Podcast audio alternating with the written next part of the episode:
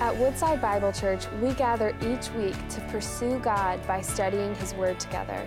Welcome to our series, Unstoppable Bound in His Love, Freed by His Spirit, where we're journeying through what many call the greatest chapter in the Bible, Romans 8, to uncover a more lasting force than hard work and a more enduring purpose than momentary success. Scripture says, likewise, the Spirit helps us in our weakness. For we do not know what to pray for as we ought. But the Spirit Himself intercedes for us with groanings too deep for words. And He who searches hearts knows what is the mind of the Spirit, because the Spirit intercedes for the saints according to the will of God. And we know that for those who love God, all things work together for good, for those who are called according to His purpose. For those whom he foreknew, he also predestined to be conformed to the image of his son, in order that he might be the firstborn among many brothers. And those whom he predestined, he also called. And those whom he called, he also justified. And those whom he justified, he also glorified. This is the word of God. Let's pray. Lord, thank you today that we can be here together that we can hear your voice, that we can sing your praise, that we can make much of you and be rightly related to you again. Thank you for the forgiveness of sins that we have in Christ. And Father, this morning, as we listen to you, as we hear your voice today, would you work within us, Lord? Would you give us assurance today? Would you give us grace today? Would you help us to see who you are and all that you've done and all that you are doing to get us home? Help me now as I uh, stand in weakness here, Lord. Work through me today and through your word. May you be glorified. Help us to hear and to receive your word well. We pray and ask this in Jesus' name now. Amen. Well, how, will we actually make it? Have you ever felt that way? Will I actually get to the end? Will I actually arrive? Will the day come when, I, when it's finally there? I'm, I'm, I'm home. I don't know if you've had those days when you've ever wondered if you would finally make it or arrive home. Uh, last Christmas Eve, right after the, uh, after the service that we had here on that, uh, on that, I think it was a Friday evening, our family decided we were going to make the run 10 hours to my in law's house uh, through the night to be able to get there and be there on Christmas morning uh, with grandma and grandpa and all the kids and cousins and all of that. And that was something we hadn't done in, in quite some time. And so as soon as the service was over, we darted out the door, the van was loaded loaded. We were off and running, and it was going great until we got to about Kalamazoo.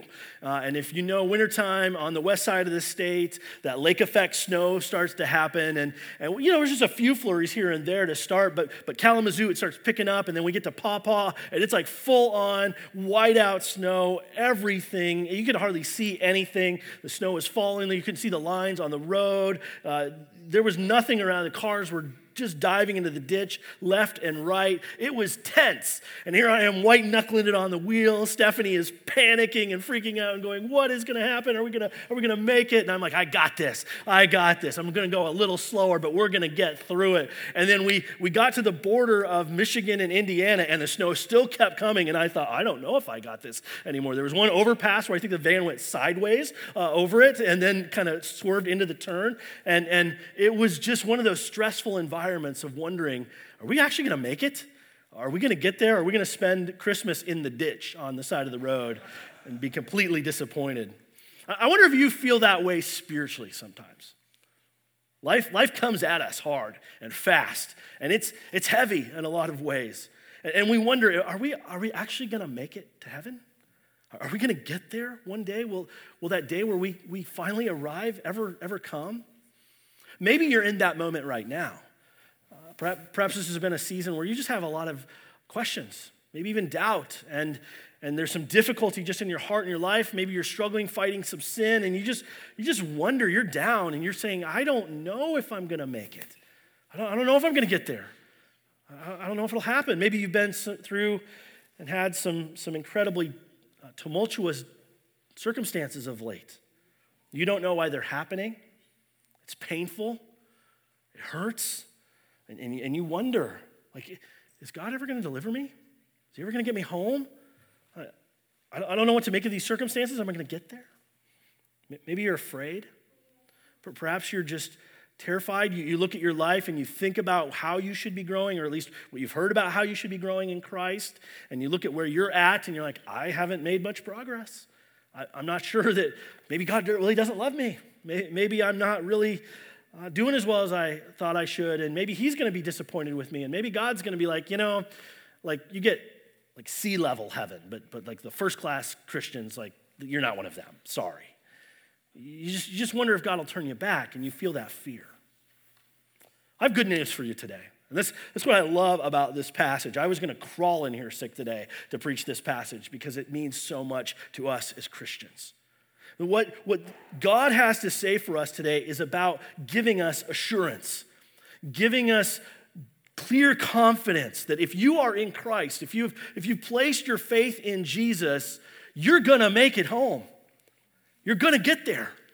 And it's not because you're going to get yourself there, it's because Christ is going to get you there. He's going to bring you along. And, and this passage that Paul has here at the, at the almost conclusion of this incredible chapter we've been calling unstoppable, it just shows us how unstoppable God's love is and his power to get us home who are weary and tired and discouraged and maybe doubting and afraid. And, and you just need to hear today you're going to make it if you're in Christ. He's going to get you there. This passage, if I could summarize it in this way, in this, this big idea, it's this God, in all that He is, God, in all that He is, has done all that we need to get us all the way home. God, in all that He is for us, all that He is in His glory, has done all that we need, everything you need. I'll show you here this in just a moment to see us all the way home. You're gonna make it.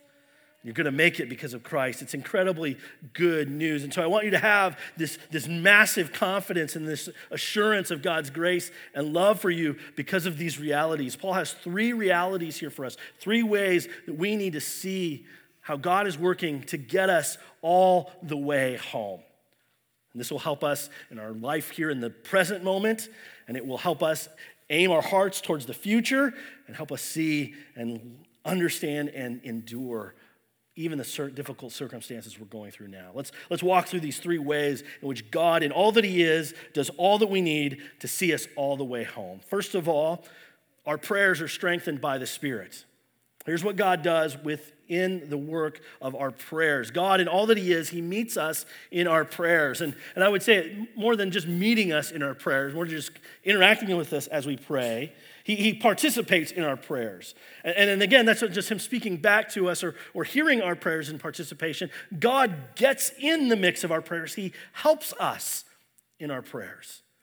Now, Paul's been talking, we, have seen over the last couple weeks, Nathan did a fantastic job last Sunday of pointing us to uh, and helping us see the reality of the Spirit, even in the midst of our suffering in this present time. It's what he says in verse 18. The sufferings of this present moment, they're they're there. But Paul says they're not worth comparing to the glory that's to be revealed to us. So he's, he's contrasting suffering and glory.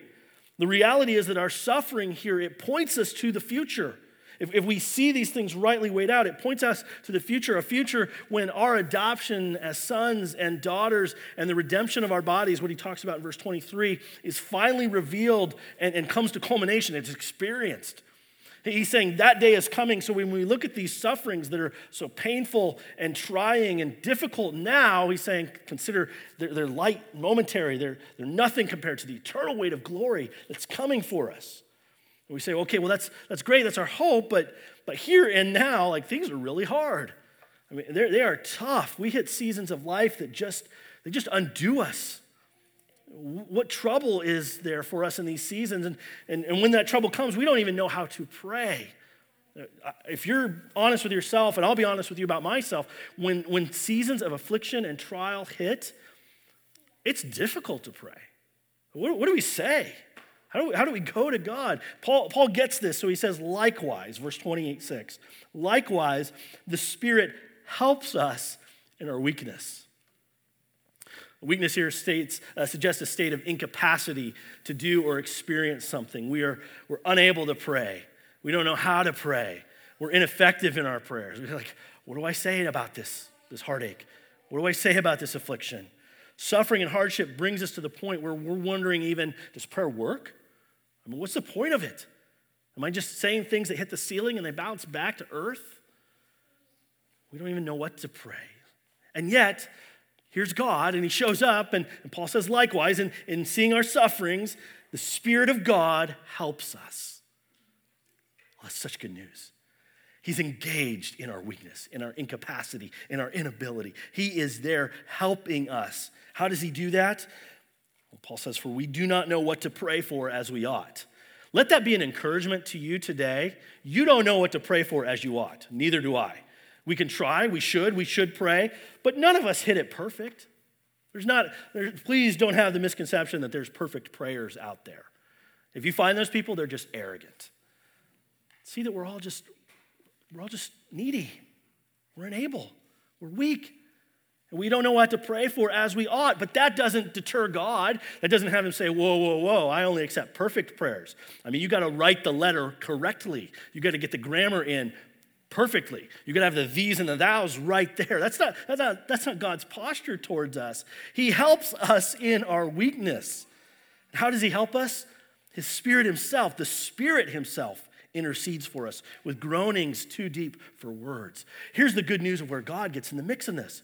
In our weak, ineffective, bad, I don't even know what to say prayers, there the Spirit of God is praying for us and with us. What the word intercede means. I mean, think about that. The third person of the Trinity, God Himself, is praying for you and with you as you pray in really weak and incapable ways. As you just can't bring it to God, He's right there, fueling, equipping, strengthening, building your prayers. It's a way of showing his solidarity with us. The Spirit of God prays with empathy. He feels our need. He gets our heart. He knows our weakness. So, so, friends, see here, the Spirit of God is with you in your prayers. He's not against you. You say, well, what if, what if I don't know what to pray? What if I, what if I pray the wrong thing? How does, he, how does he help me? Well, remember, we don't know how to pray as we ought. But then he says this in verse 27 He who searches hearts knows what is the mind of the Spirit because the Spirit intercedes for the saints according to the will of God. Now, twice now in two verses, Paul said the Spirit is interceding for us. But here's what he does. First of all, God knows what the Spirit is saying.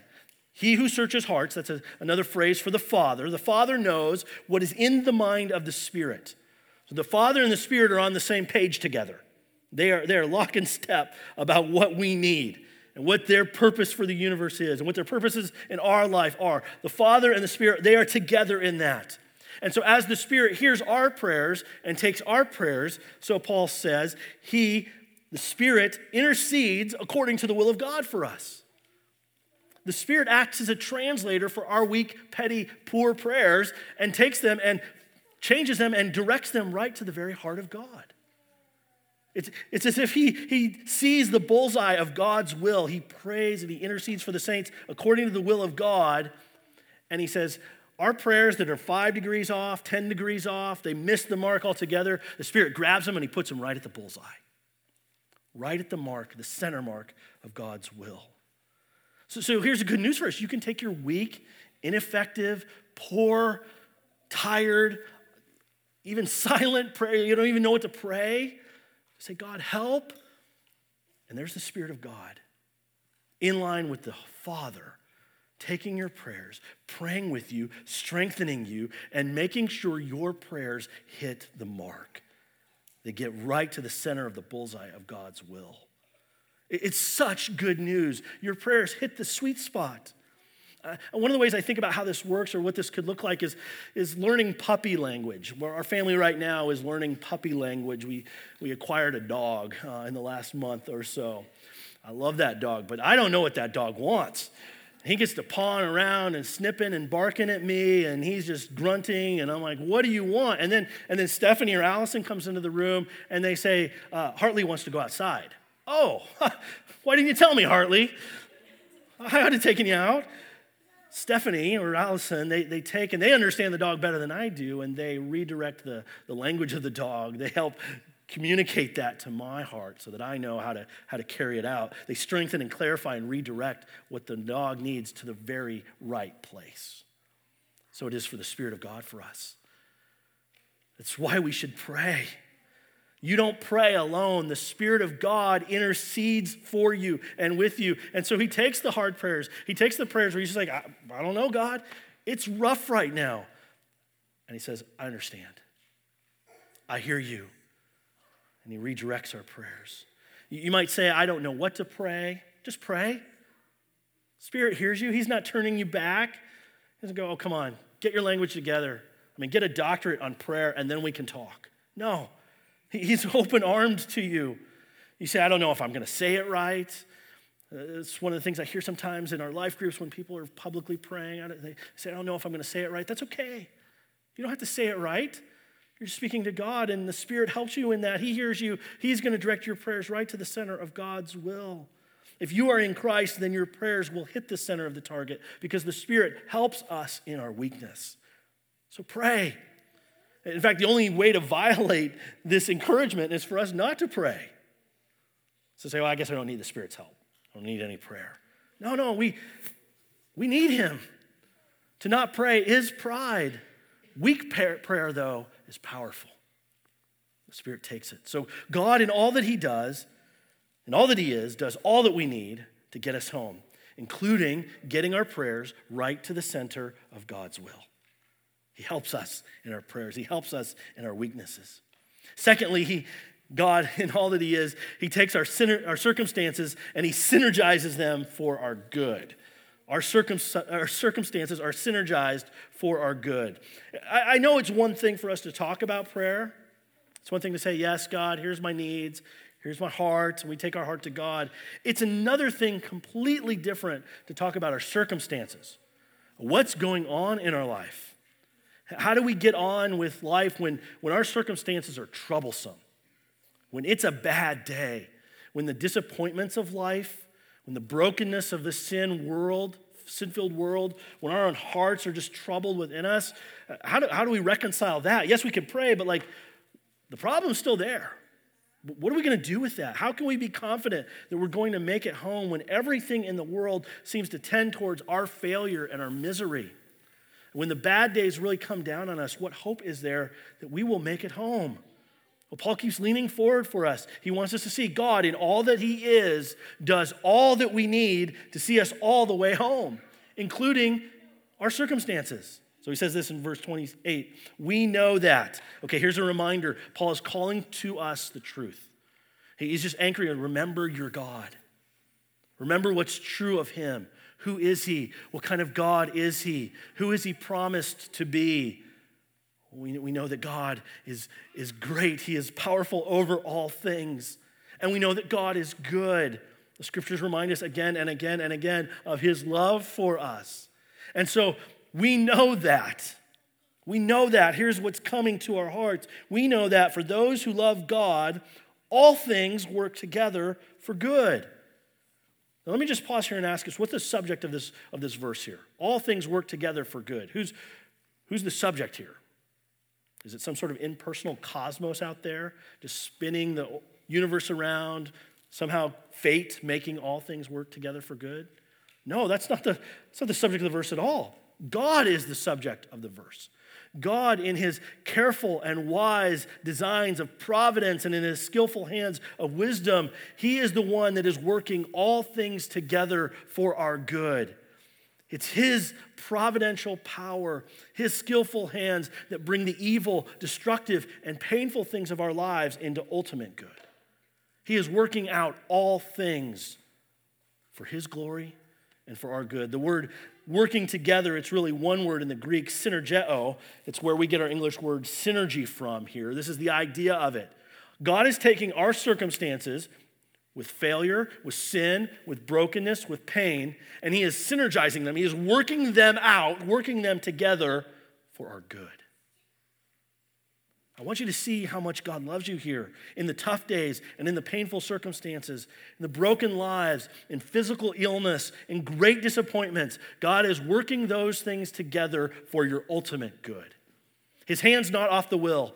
He's not, he's not just kind of up in heaven saying, Oh, that's, that's a bummer. I hope they figure it out. I hope it goes better for them. Maybe fate will kind of swing things around. No, God has his hands in the mix, and he's working these things for our good. To bless us, to show us his love.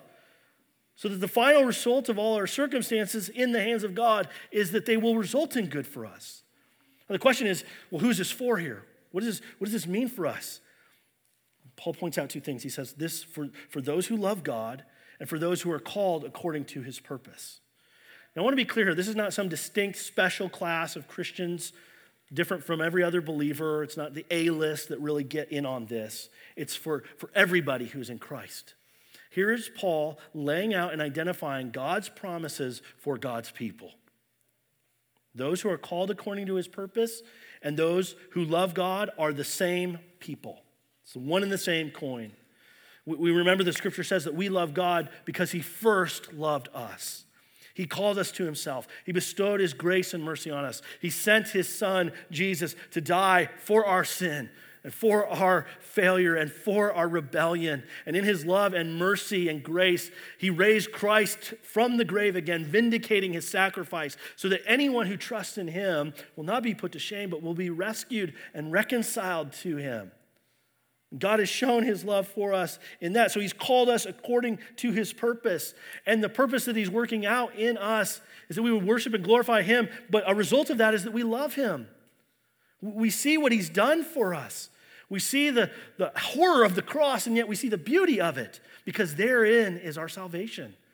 When Jesus died for us, we see God's love displayed. Paul has proclaimed that in Romans 5 8. God demonstrates his own love for us in that while we were still sinners, Christ died for us. So we see God's love, we hear his call to us to come and follow him, and we follow him in love. The person who loves God is the same person who has been called to his according to his purpose. And so, because of those realities, because of that, that statement for us, we can see that God is working all things together for the Christian's good.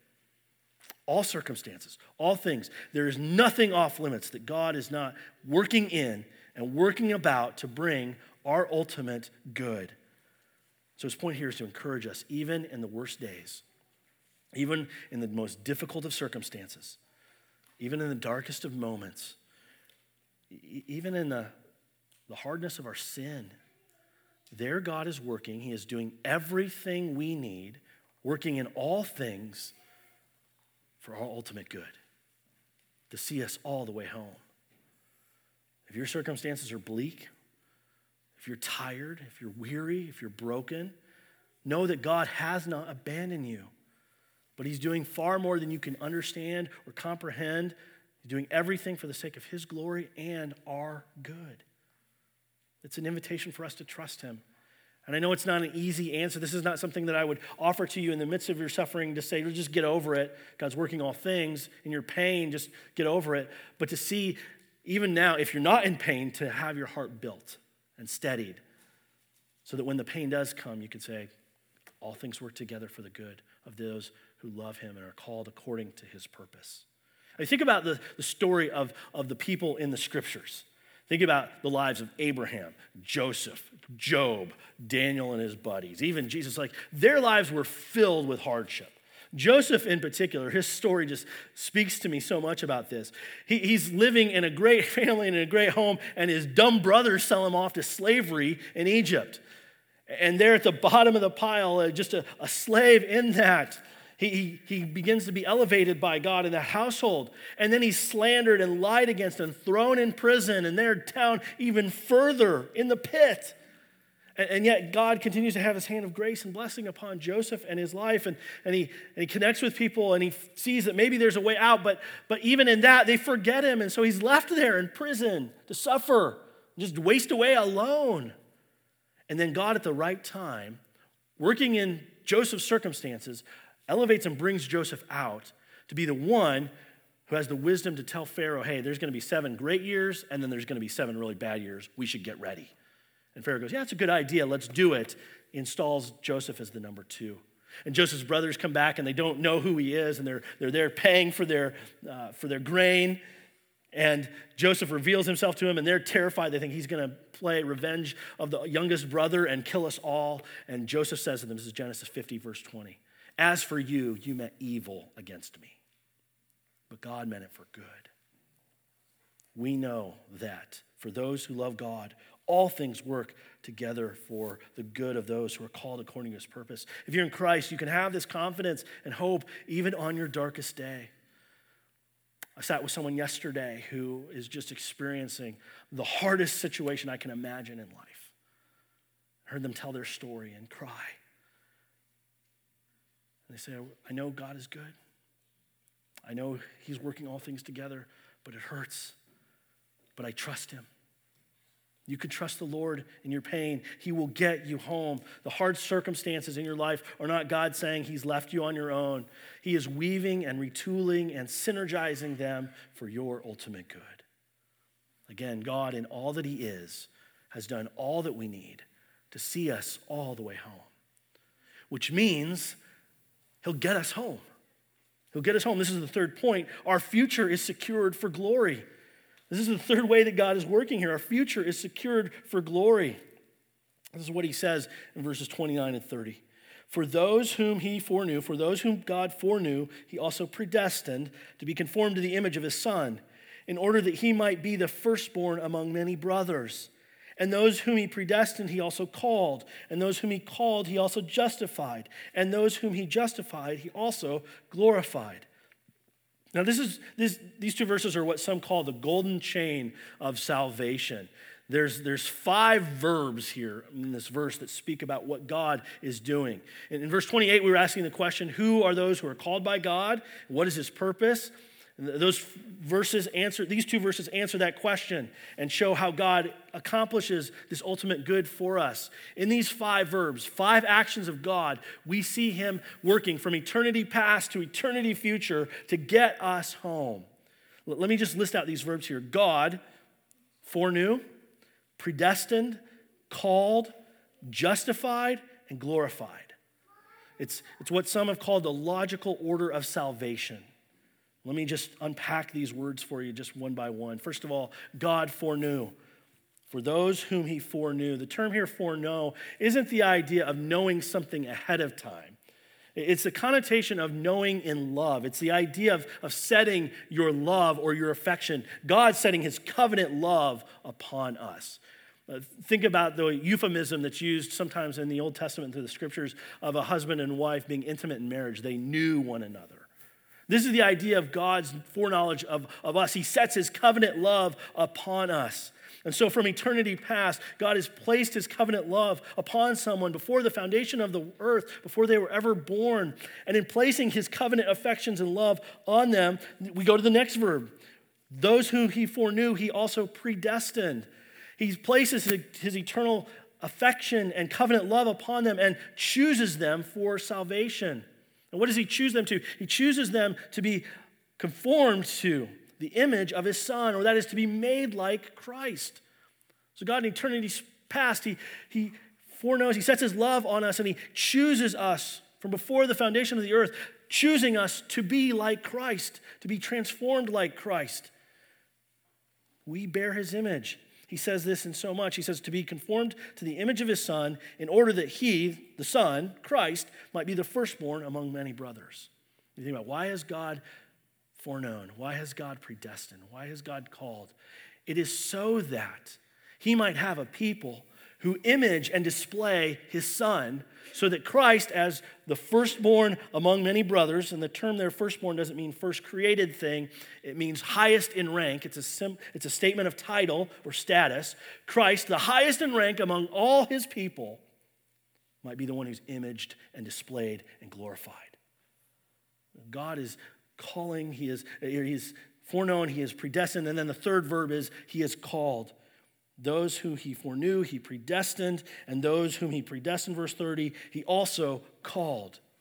So everyone God has set his covenant love on, or foreknown, and chosen in Christ, predestined, he has called to himself. Now, the word call here is really important. Maybe you're worried about the first two. You go, okay, have I been foreknown? Have I been predestined? Well, the word call here demonstrates, it helps you get a grasp on this being true for you or not. The term here answers this for us. Paul used this term call earlier in Romans in chapter 4, verses 16 and 17. Paul's talking about Abraham, and he makes a substantial point about how we are saved. We are saved by faith alone. That's how we receive God's grace. We trust and depend on what Christ has done for us. And Paul reasoned in Romans 4 that Abraham was justified by God through faith alone. As Abraham believed God, he was accounted righteous. He believed in the God, and this is verse 17 of chapter 4. Abraham believed in the God who gives life to the dead and calls, there's that word, calls into existence the things that do not exist. The point there is that God speaks. And as God speaks, as He calls, He brings things that don't exist into existence. He brings life. That's the one whose Abraham's faith is in. The God who speaks and it happens, speaks and it doesn't exist, but now because he's spoken, it does. So, just as God calls into existence the things that do not exist, so God's powerful call brings to life those who are spiritually dead. The call is responded to by faith. So, those God foreknew and predestined, He called, He spoke, He invited, He said, Come to me. And that call is effectual. They hear that call and they believe. They, they hear the good news of Jesus Christ, who came and lived a perfect, sinless life, who sacrificially suffered and died in our place. He was raised to life again on the third day, he was ascended to heaven in glorious vindication. They see that Jesus. We see him and what he has done for us. And we hear the call to come to him and follow him, and we believe. We put our faith in him. Friends, this is the good news for you. If you've received that call, if you've trusted Christ, if you've seen who Jesus is and believed in him, the first part of the chain here, those who he foreknew, he predestined, that's true of you.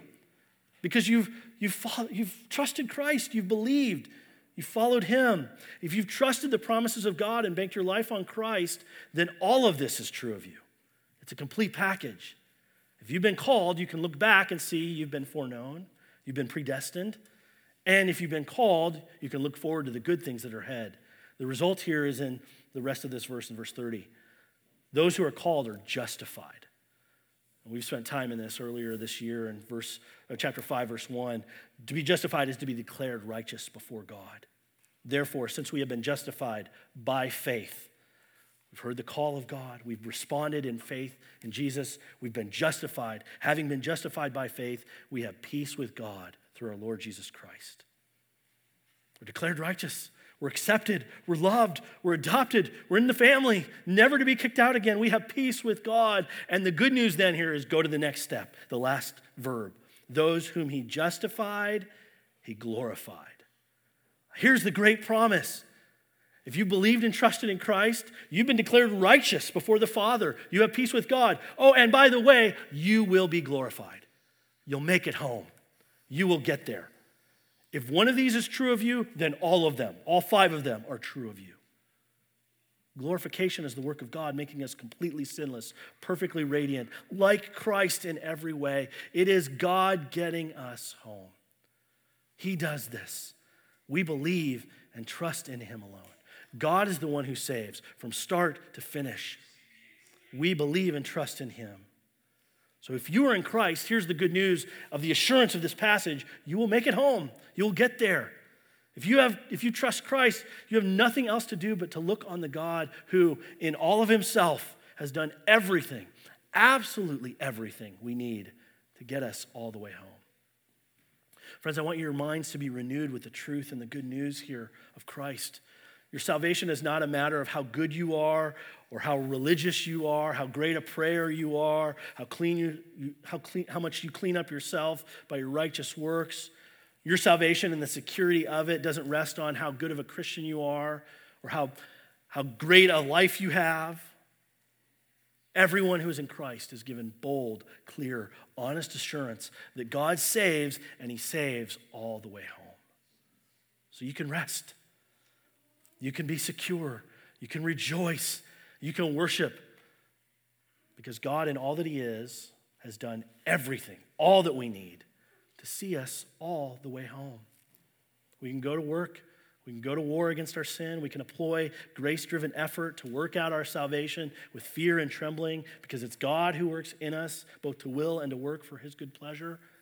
We can trust Him in everything the hard moments, the difficult days, the days of radiant joy and gladness, the whole deal. Because you're going to make it. God's going to get you home. You can trust Him. Let's pray. Lord, thank you for your grace. Even now, as I pray, your Spirit is interceding on our behalf. And so I would ask, Spirit of God, affirm this in our hearts. Settle us on your grace and truth. Give to everyone here who is in Christ this morning assurance that you will bring us home. As we think about our circumstances, Lord, help us to, to see your profound and sovereign wisdom that you are working all things together for our good. And help us to see our security. We have nothing to worry about, that we can take one day at a time, trusting you, depending on you, even the worst days, knowing you will bring us to you. You'll get us home. Lord, thank you for your grace. We ask that you would affirm this again in us. We pray this in Jesus' name. Amen. Thank you for joining us as we study God's Word together. We would love to hear how God is moving in your heart and get you connected into the Woodside Bible Church family. Head to woodsidebible.org/connect to introduce yourself today.